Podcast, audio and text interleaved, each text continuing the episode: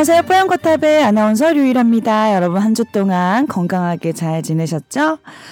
최근에 눈이 펑펑 내리고 날씨가 많이 추워져서 빙판길이 많더라고요. 네. 오랜만에 빙판길을 걸으려니까 정말 저도 자빠질 뻔했어요. 미끌 한번 했어요 벌써. 어, 조심해야 됩니다. 일단은 미끄러운 길은 네. 일단 우리 예전에는 저희가 이렇게 얘기했어요. 우리들이야 젊은 우리들이야 괜찮지만 노인분들은 이 낙상이 어마어마하게 위험합니다. 그러니까 넘어졌을 때 척추나 고관절이 골절되기가 쉬운데 그게 되면 네. 오랫동안 누워 있는 맞아. 상태가 되기 쉽거든요. 진짜 위험하죠. 어 그러면 치명률이 올라갑니다. 음. 낙상은 그러니까 미끄러져서 넘어지는 것은 노인 건강을 해치는 아주 커다란 비중을 차지하는 원인 중에 하나인데 무서워요. 이제는 저희도 뭐 그러니까 피해 우리. 조심해야 돼. 조심해야죠. 난 가뜩이나 골다공증인데. 근데 이제 고관절과 척추가 부러지는 것보다는 음. 손이 부러지는 게 낫습니다. 그러니까요. 데미지가 예. 그렇기 때문에 손을 주머니에 넣고 이렇게 다니시는 건 위험하죠. 음. 근데 이제 손도 음. 뭐냐면 어떨 때 부러지면 내가 이제 어떻게 그냥 아둥바둥 할, 하다가 넘어지는 게 가, 가장 큰 데미지예요. 어? 그러니까 안 넘어지려고 안 넘어지려고 버티다가? 버티다가, 넘어지면 어, 크게 다치거든요. 어, 어. 아예 넘어질 것 같으면 네. 아예 이제 손으로 넘어져 손 이렇게 짚고 이렇게 해야 되는데? 언제 내가 그럼 바둥 버티냐? 네. 아무 준비가 안 돼 있을 때 그래요. 그러니까 예를 들면 이제 내 팔꿈치에 노트북을 끼고 있고 오른쪽에 핸드폰을 어. 들고 있다가 미끄러져 넘어지려고 하면 어. 이거 이거 때문에 이거 지키려고 버틴단 말이에요. 음. 그래서 미끄러운 길을 갈 때는 손을 자유롭게 하시는 게 상당히 중요합니다. 음. 그리고 그 자유로운 손이 좀 더 안전하게 음. 장갑이죠. 그렇죠. 네. 그래야 음. 그런 상태에서는 내가 어쨌든 손으로 예, 좀 보호할 수 있고. 예, 좀 음. 손으로 짚고 애당초 미끄러져서 아 이거 안 되겠다 싶으면 음. 넘어지는 게 제일 안전해요. 아, 그 0.1초 사이에 그런 걸 다 생각할 수 네. 있을까? 그래서 예. 이게 아주 갑자기 쿵 떨어지는 게 아직 이게 짚고 짚고 짚고는 음. 어덜 덜 다치니까 음. 그러니까 미끄러운 길을 갈 때는 일단 손을 자유롭게 해주시고요. 네. 그리고 장갑 대, 필요합니다. 그래서 그렇네요. 저는 어제 음. 저녁에 밤에 택시가 안 잡혀서 네. 어 지하철 세정거장 되는 거리를 걸어갔어요. 어? 왜요? 택시가 안 잡혀서 말씀드렸잖아요. 그렇게까지 안 잡혀요? 그러니까 죄송해요. 네. 안 잡히고 걷- 걷고 싶기도 했고. 너무 춥지 않았어요? 어, 진짜 너무 춥던데 추웠는데. 어제? 예. 예, 어젯밤 정말 춥더라고요. 어. 너무 추웠는데 그래도 걸으니까 좀 어, 기분이 좋아졌어요. 많이 걷고 어. 싶은 생각이 좀 들었어요. 그래서 어. 오늘도 좀 많이 걸었어요. 저. 어. 예. 어, 어디서부터 걸어오셨어요, 오늘은? 아, 오늘 그러니까 오늘 택시를 안 타고 대신 이제 대중교통을 이용하면서 어. 뭐 이렇게 대중교통을 이용하면 그 지하철을 타잖아요. 특히 전 지하철 할 때 에스컬레이터를 자, 그러니까 에스컬레이터는 엘리베이터를 안 타거든요. 다 계단으로 이동하는데 어. 그럼 의외로 많이 걷게 돼요. 엄청 계단 쓰면 검, 네. 엄청나게 운동되겠네요. 9호선 같은 거 한번 타면 9호선 많이 갈아타고 멀려면. 예, 깊이 서서 하루의 일정이 어. 9호선 일, 9호선도로 두 번 정도 이동한다 그러면 음. 만보가 그냥 그것만 들어도 돼요. 어. 거기다 이제 왔다 갔다 오늘도 제가 여의도 국회의사당에서 여의도역까지 나, 그러니까 아침에도 음, 한정거장을 걸었는데 걸어갔고. 예. 그러니까 뭐 좋더라고요. 요즘 뭐 고민 많으세요? 머리 복잡할 때 좀 걷고 싶은 마음 생기잖아요. 왜? 그러니까 저는 머리가 작아서 지능이 높지 않아서 네. 복잡할 건 없는데 아 털어내야 되구나. 다만 요즘에 그런 생각이 저한테는 좀 들었어요. 제가 그러니까 빌리언즈라는 미드를 지금 요즘 꽂, 꽂혔어요. 요즘이 아니라 한 이틀 전부터 꽂혔어요. 어. 거기서 나왔던 말인데 그것 때문에 저도 되게 아, 울림이 있었는데 오 무슨 말이야? 우리가 이제 거짓말을 하잖아요. 엄청 많이 하죠. 엄청 많이 하죠. 그리고 그 거짓말이 통하면 어떠, 어땠냐면 기쁘잖아요. 그렇지. 아싸 역시 난 좀 묘한 희열감이 어, 있죠. 그렇죠. 예. 그러니까 이게 거짓말이 통한다는 것은 그 사람이 속을만 했다는 거고 그 사람이 속을 정도로 어떤 조건들을 내가 점검했고 그리고 그 조건에 맞는 말을 제가 지어낸 거죠. 음. 그래서 막 거짓말하며 딱 넘어가지면 좋았는데 음. 근데 지금 뭐냐면 그 결국 쌓이고 쌓이고 쌓이고 한 거짓말을 음. 누구는 거짓말인 걸 그냥 제대로 아느냐? 음. 제 자신 알잖아요. 음. 자신하죠. 그래서 네. 내가 계속 거짓말하는 사람이라는 건 계속 저에게 축적이 되는 거예요. 음. 같아요. 그래서 나는 계속 거짓말, 어. 거짓말. 어느 시점에선 조동찬 넌 왜 이렇게 거짓말을 하고 사는 사람이니? 음. 하면서 내 전반적인 조, 그 자존감이 떨어지는 어. 그런 느낌을 받았거든요. 네. 내가 왜 나는 못 속이면서 다른 사람을 속이려고 처음에 어렸을 때 철없을 땐 좋았지. 아, 알게 뭐야. 아니 근데 Billions라는 그 미드에서 무슨 대사가 나와요? 그걸 네, 깨달을 네, 만한? 네. 거기서 이제 응. 이거는 시즌 2에 한참 보셔야 나온 모습입니다. 잠깐 나와요. 네. 근데 거기서 이제 확인은 안 해볼게요 그러면. 그 그러니까 신입 인턴에서 출발해서 신입으로 들어와서 성과를 내는 그런 PM이라고 하죠. PM이 이제 상담을 받는데 음. 뭐 어떤 얘기하다가 당신은 왜 이런 이런 그렇게 합니까? 저는 거짓말하기가 싫어서요.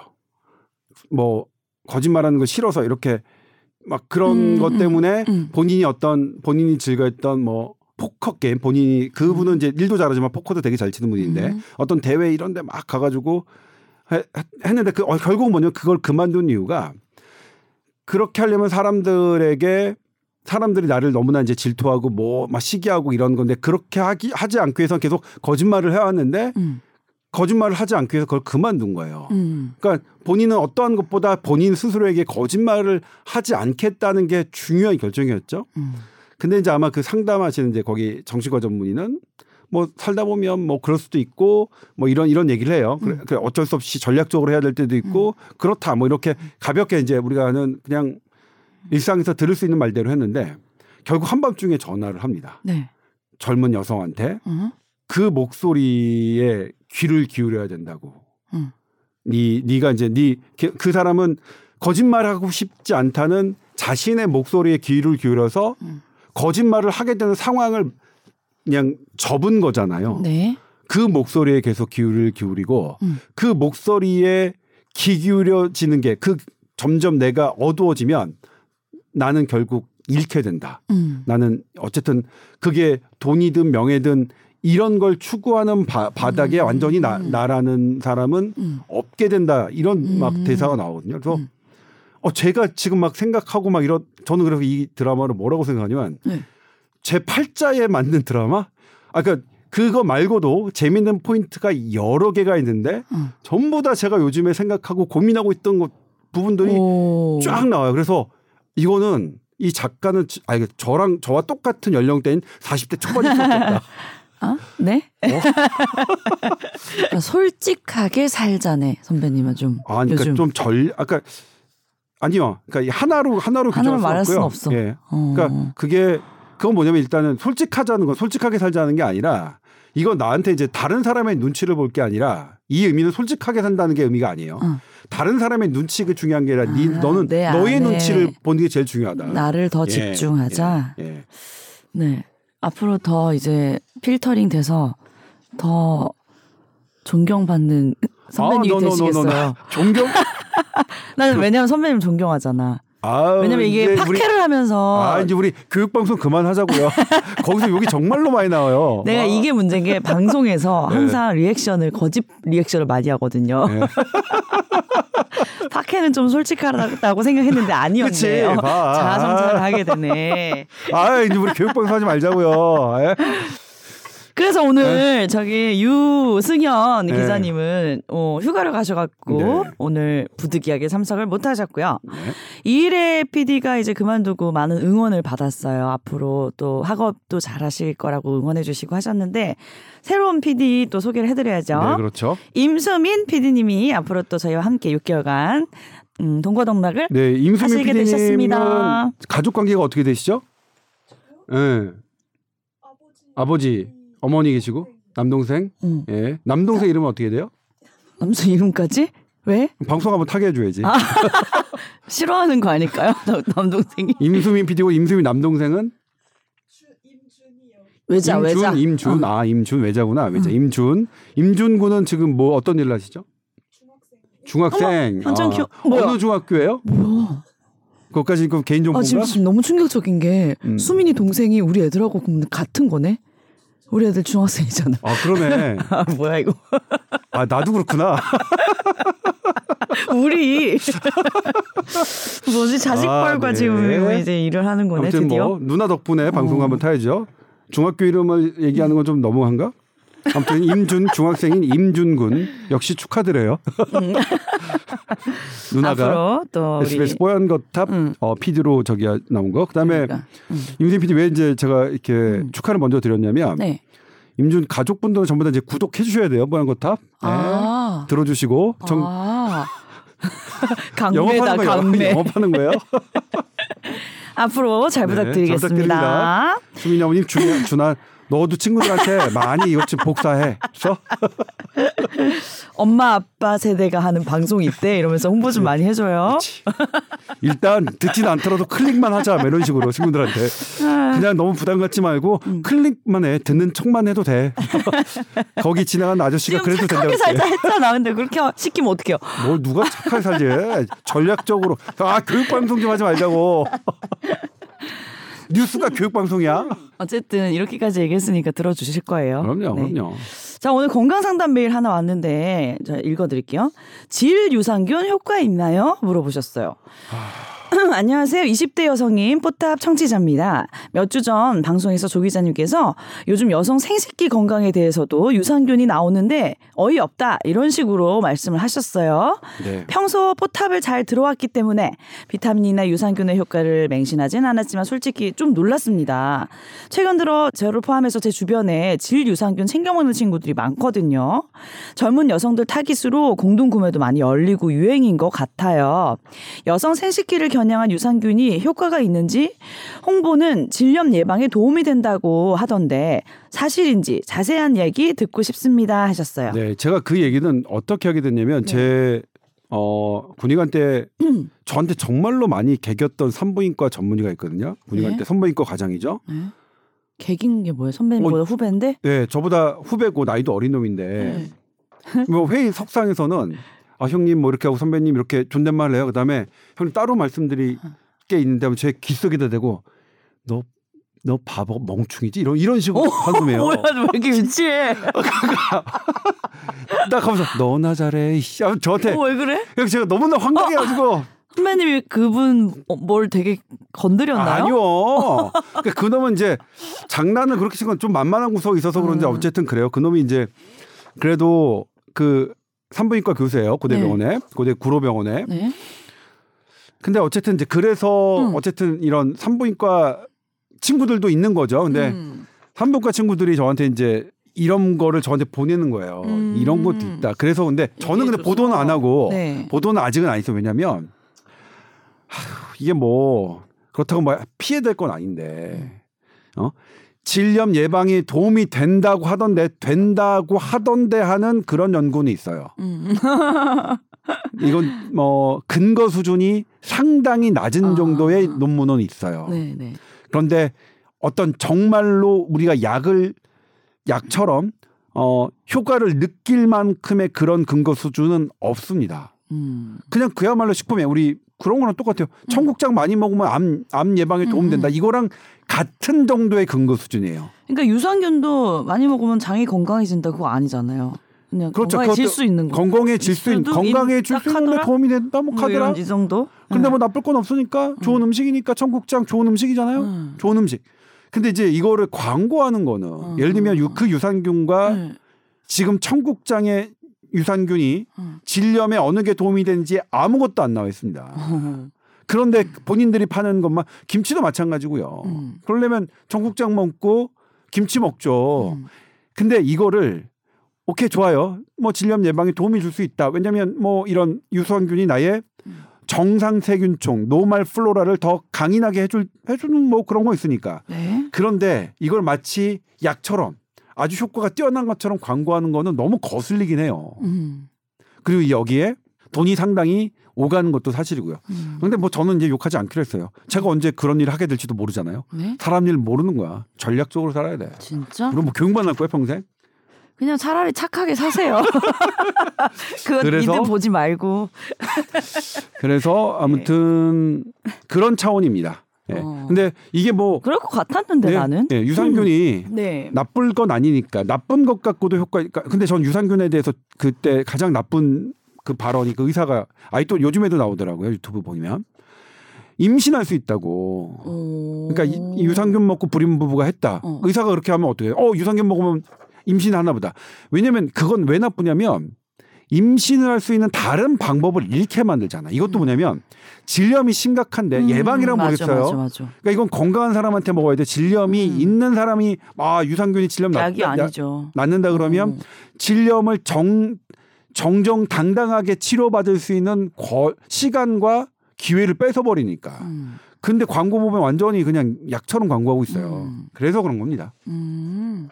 그냥 음. 어, 딱 음식으로 뭐 질염 예방에 도움이 된다고 하는 마음을 갖고 있으면 뭐 나쁠 건 없죠. 네. 이왕 돈 주고 사셔서 드실 거면 이런 기쁜 네. 마음에 드시는 건 좋, 좋고요. 네. 다만 질염이 생겼다면 절대로 이, 게 아니라 약으로 처방받으십시오. 산부인과 그러니까. 전문의 전. 간단해요. 약이 아니고 건강 보조 식품이니까 예. 예. 그냥 도움을 받을 수도 있다. 저는 뭐 건강 보조 식품과 실제로 그냥 식품과의 어, 커다란 차이를 모르겠어요? 예 저는 어. 예전에는 저도 네. 그것의 차이를 네. 두고 많은 보도를 했고 뭐 이렇게 기사도 썼, 썼습니다만 지금은 음. 저는 생각이 조금 달라지긴 했습니다. 내가 선배님한테 한번 물어본 적 있었던 것 같은데 답이 기억 안 나는데 선배님은 드시고 계신 건강 보조 식품 많죠.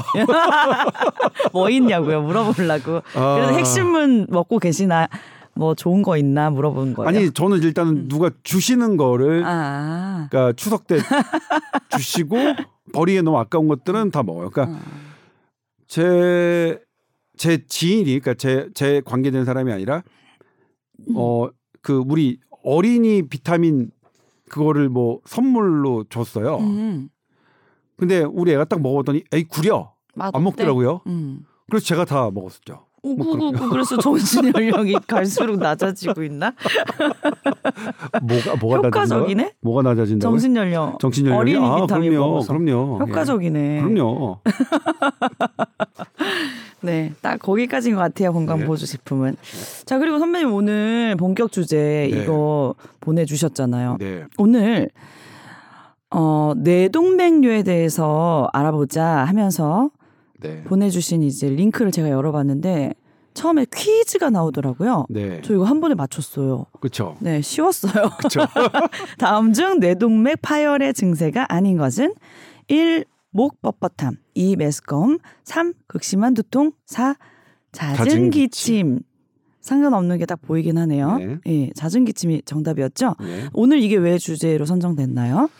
어, 이거는 이제 저희 SBS가 어 스브스 프리미엄 스프 어, 나 이거 뭔가 하고 읽어보는데 갑자기 네. 밑에 더 안 보여주고 로그인 하라 그러더라고요. 네, 그렇죠.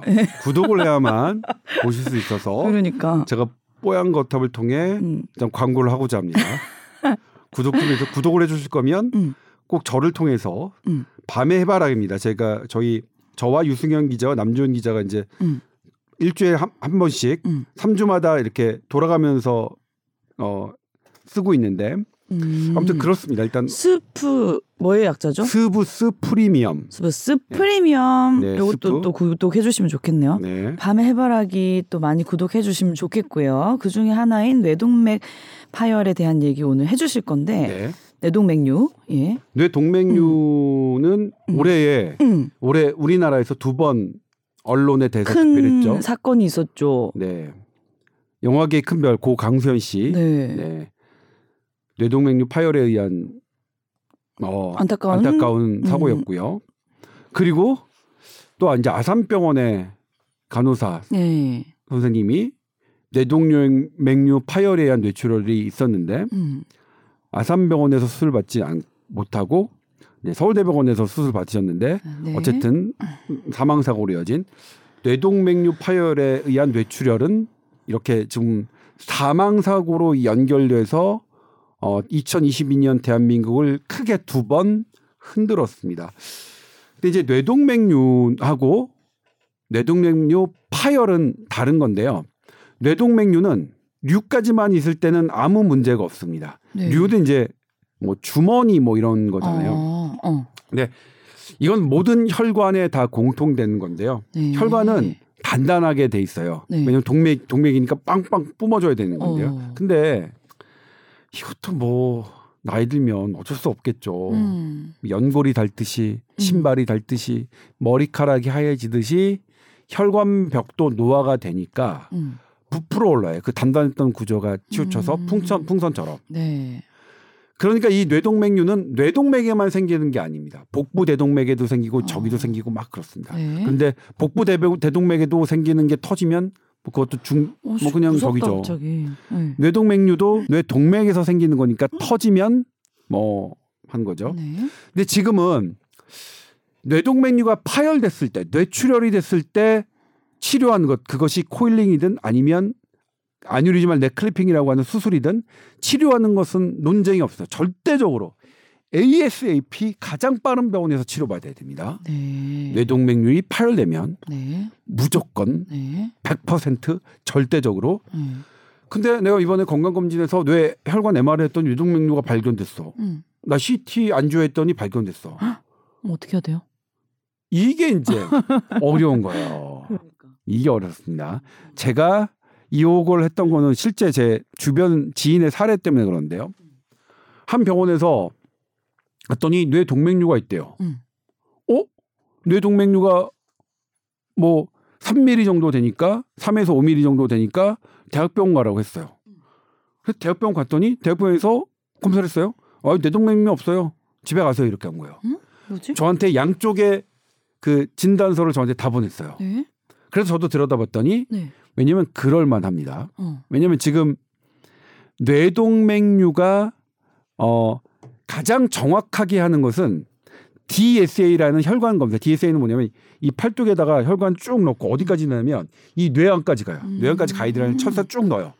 그 다음에 거기다가 조영제를 넣고 검사를 합니다. 쭉쭉쭉쭉 아, 하는 여기서 넣는데 어떻게 여기까지 가지? 신기하다. 혈관은 다 연결돼 있으니까 어. 지구는 둥그니까 근데 있고 예. 지난번에 우리 아버님 세- 스텐트 시술할 때도 여기 허벅지로 넣어서 이렇게 하시던데. 네, 머리까지. 예전에는 허벅지로 했었고요. 네, 네. 그러니까 그게 이제 팔의 혈관이 팔이 더 가까우니까 음. 허벅지로 하는 게 클래식한 거고 팔로 할 수도 있고 허벅지로 하기도 합니다. 그러니까 음. 팔의 혈관이 별로 안 좋으면 허벅지로 하는데 요즘에는 이제 첫 시도는 팔로 하니까요. 어쨌든 쭉 올라가서 이렇게 검사를 하는 게 가장 정확한데 네.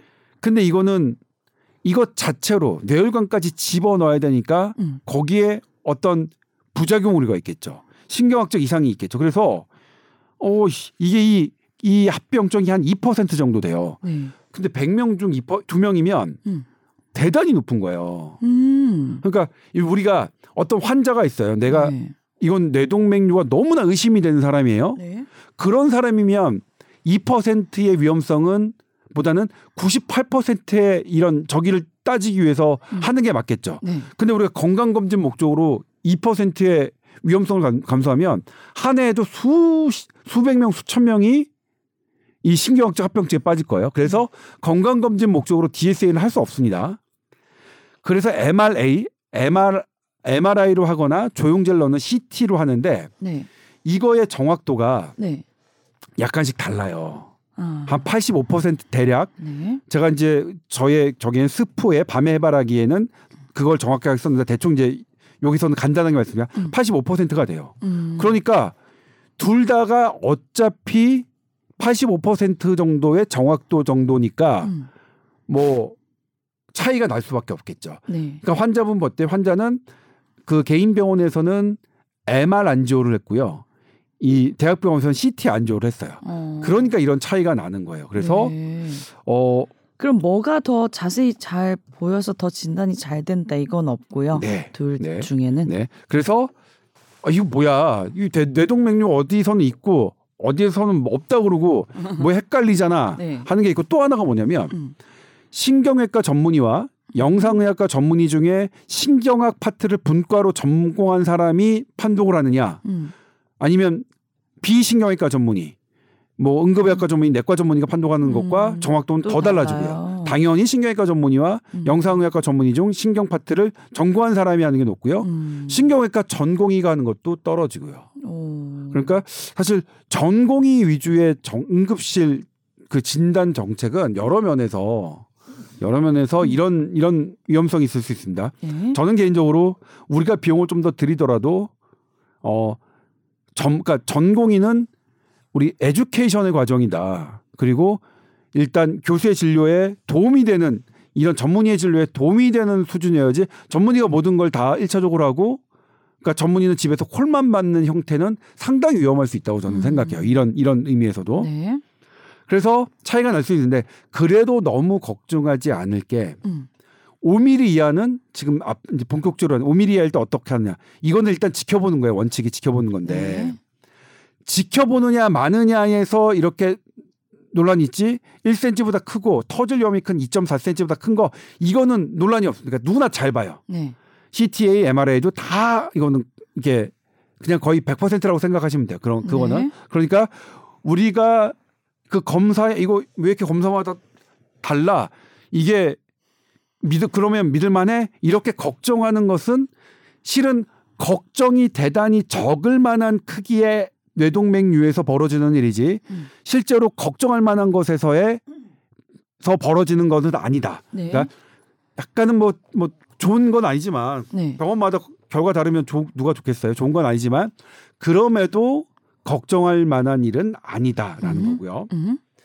그다음에 터지지 않았어 뇌동맥류가 음. 그냥 있어요. 이건 그러면 도대체 어떻게 해야 되느냐 음. 불안한데. 어려워요. 음. 하, 정말 어려워요. 음. 이거는 어 실제로 그냥 어느 병원을 선택하시냐에서 어느 의사를 만나냐에 따라서 운명이 운명입니다. 결과가 다 결정돼요? 다릅니다. 예, 어, 다 어떤 다릅니다. 네. 의사가 뭘 시키느냐에 따라. 근데 저는 제가 쓴 것은 제 제의 기조는 일단 뭐 현대 의학의 기본적인 베이스를 바탕으로 뒀고요. 저의 스승님의 가르침에 기본을 두고 했습니다. 확률로 따져야 된다. 음. 터질 위험성과 네. 그것을 예방적으로 치료할 때에 네. 일어날 문, 리스크. 아니, 그 리스크를 음, 음. 따져야. 된다라는 네. 거거든요. 그래서 이제 보면 음, 대충 10mm 이- 이상은 그냥 더 더 엄격하게 아니 좀 더 안전하게는 7mm 이상 정도는 음. 예방적 치료를 받으시는 게 좋을 것 같아요. 음. 그게 크기로- coiling이든 음. 머리를 여는 거든. 음. 근데 대체적으로는 네. coiling이 훨씬 더 덜 위험합니다. 음. 머리를 안 열어도 되니까. 네. 근데 coiling이 위험한 부위가 있고 오히려 수술이 편한 부위가 있습니다. 음. 이거는 이 전문가의 실까 신경외과 전문의의 음. 실력에 결정될 수밖에 음. 없습니다. 그거는. 음. 그래서 그거는 개개인마다 이게 다 모양과 이런 것들이 다 다르기 때문에 음. 그거를 일률적으로 말씀드릴 수는 없고 네. 아무튼 일률적으로 말씀드릴 수 있는 거는 그냥 크기. 7mm, 어, 7mm 정도. 근데 그 중에서도. 네. 여러 가지 어 제가 요걸 그대로 읽어 드릴게요. 뇌동맥류는 위치와 크기에 따라 파열 확률이 다른데요. 음. 뇌동맥류는 앞쪽에 있는 거, 뇌의 앞쪽에 있는 음. 정확하게 얘기하면 뇌 동맥이 이 circle of Willis라고 하는데 circle of Willis의 앞부분에 있는 게 90%고 음. 뒷부분에 있는 게 10%입니다. 네. 일단 90%니까 뇌동맥 대부분을 차지하는 앞쪽에 있을 때 5년 동안 파열될 확률이 음. 뇌 동맥류 직경의 크기와 비례한데, 비례하는데요. 음. 7mm 미만이면 0%입니다. 어. 7에서 12mm면 2.6%, 음. 13에서 24mm면 14.5%, 25mm보다 크면 40%. 음. 그러니까 대충 앞쪽에 있을 때 음. 7mm 이상이면 예방적 치료를 음. 받으시는 게 이득이겠죠. 음. 이 부작용 확률이 2.0% 정도에서 나타나니까. 네. 근데 뒤에 있는 거 10%는 네. 드물지만 파열 확률은 조금 높, 높은데요. 아. 5년 동안 파열 확률이 7mm 미만이라도 2.5%, 아. 7에서 12mm면 14.5%, 음. 13에서 24mm면 18.4%, 음. 25mm보다 크면 50%예요. 그러니까 뒤에 있을 때는 7mm 미만일 때 고민이 되겠죠. 음. 2% 2.5%니까 애매하네요. 그렇죠. 네. 애매하죠. 네. 이거는. 그래서 아 이거 그- 그리고 뭐 만약 7mm면 하겠어.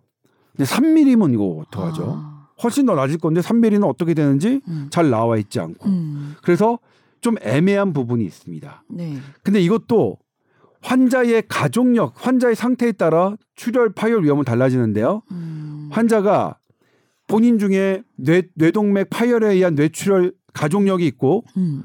고혈압이 있고 비만 음. 이런 게 있으면 음. 터질 확률이 더 올라갑니다. 그렇겠네요. 그렇기 때문에 지금 이렇게 크기와 위치에 따라 터질 확률을 이렇게 우리가 현대의학이 개량하 내- 놓긴 했지만 음. 아, 이 사람의 가족력, 이 사람의 지금 현재 상태 습관 이런 거에 따라 또 달라지기 때문에 음. 이 뇌동맥류의 예방적 치료 수술은 음. 구체적이고 일관된 가이드라인이 없는 거예요. 음. 그래서 병원마다 다 가면 음, 음. 이 선생님은 이렇게 얘기하고 이 선생님은 이렇게 얘기하고요. 음. 미국 가서 똑같습니다. 미국에 가서 A 병원에 가면 음. 이거 하라고 하고 B 병원에 가면 지켜보라고 하고 음. 이런 겁니다. 음. 그러면 이제 우리나라의 우리나라 대한신경외과학회에서 네. 권장하는 경향은 뭐냐? 네. 제가 경향이라고 말씀드리는 것은 네. 구체적이고 명확하지 않기 때문에 이런 측 이런 사람들이 많다라기 때문에 경향인데 5mm 이하의 뇌동맥류는 경차, 경과를 관찰하는 경향이 많고요. 네. 그다음에 후방에 위치하면 네. 이건 터지면 손 쓰기가 되게 어렵거든요. 그래서 후방에 위치한 건 작은 것도 수술하자고 예방적 치료죠. 그게 코일링이든 어, 수술이든 네. 그렇게 하는 경향이 있습니다. 음. 그럼 조금 도움이 되셨을지 모르겠는데 네. 여기서 제가 꼭 말씀드리고 싶던 게 뭐냐면 음. 어 제가 어렸을 때 알던 교수님인데 음. 국내 최고의 환경학을 전공한 교수님이었습니다. 음. 근데 인품도 되게 훌륭하셔서 좋으셔서 음. 제자들의 존경도 받는 분이었는데 음. 이분이 러시아학회 국제학회 발표를 앞두고 음. 계속 몰두하셨는데 음.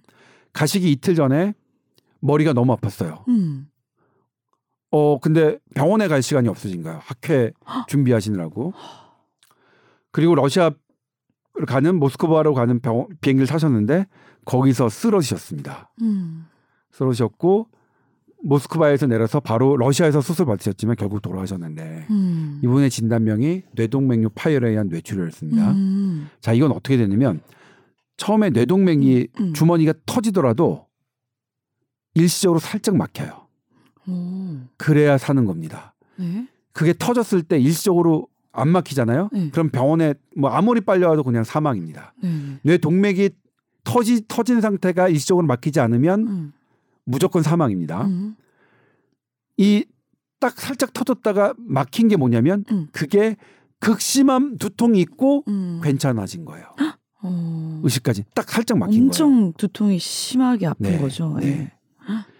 그래서 운이 좋은 거죠. 음. 뇌동맥류 파열이 딱 극심한 두통 형태로만 나타난 건 대단히 병원 갈 수 있잖아요. 그렇죠. 네. 그래서 뇌동맥류 파열의 이 운이 정말로 천운이 오래 가진 않기 때문에 음. 그 운이 좋았을 때 무조건 빨리 병원에 가셨으면 좋았을 텐데 음. 이 말씀 드리려고 하는 겁니다. 음. 분명히 뇌동맥류이 파열됐는데 나 머리가 되게 아파. 음. 이거는 운이 좋은 겁니다. 음. 일시적으로 막힌 겁니다. 음. 근데 그게 시간이 지나면 재출혈, rebleeding이라고 하는데 네. 이게 되면 그냥 손쓰기가 되게 어렵습니다. 그래서 그렇네요. 아주 극심하게 아프면 예. 머리가 아프면 음. 병원을 찾아야 된다. 그래서 뇌동맥 신경외과 의사들은 뭐라고 그러냐면 네, 네. 정말로 참을성 있고 성실하고 있는 분들이 참 뇌동맥류 파열로는 희생 희생이 크다. 음. 어 정말로 참고 불리해, 도- 불리해. 그러니까 그잘 어-. 엄청난 치- 고통을 아주 독사처럼 참으신 거 아니야. 그래서 음. 어 참지는 마시라. 음. 예. 그래야겠네요. 네.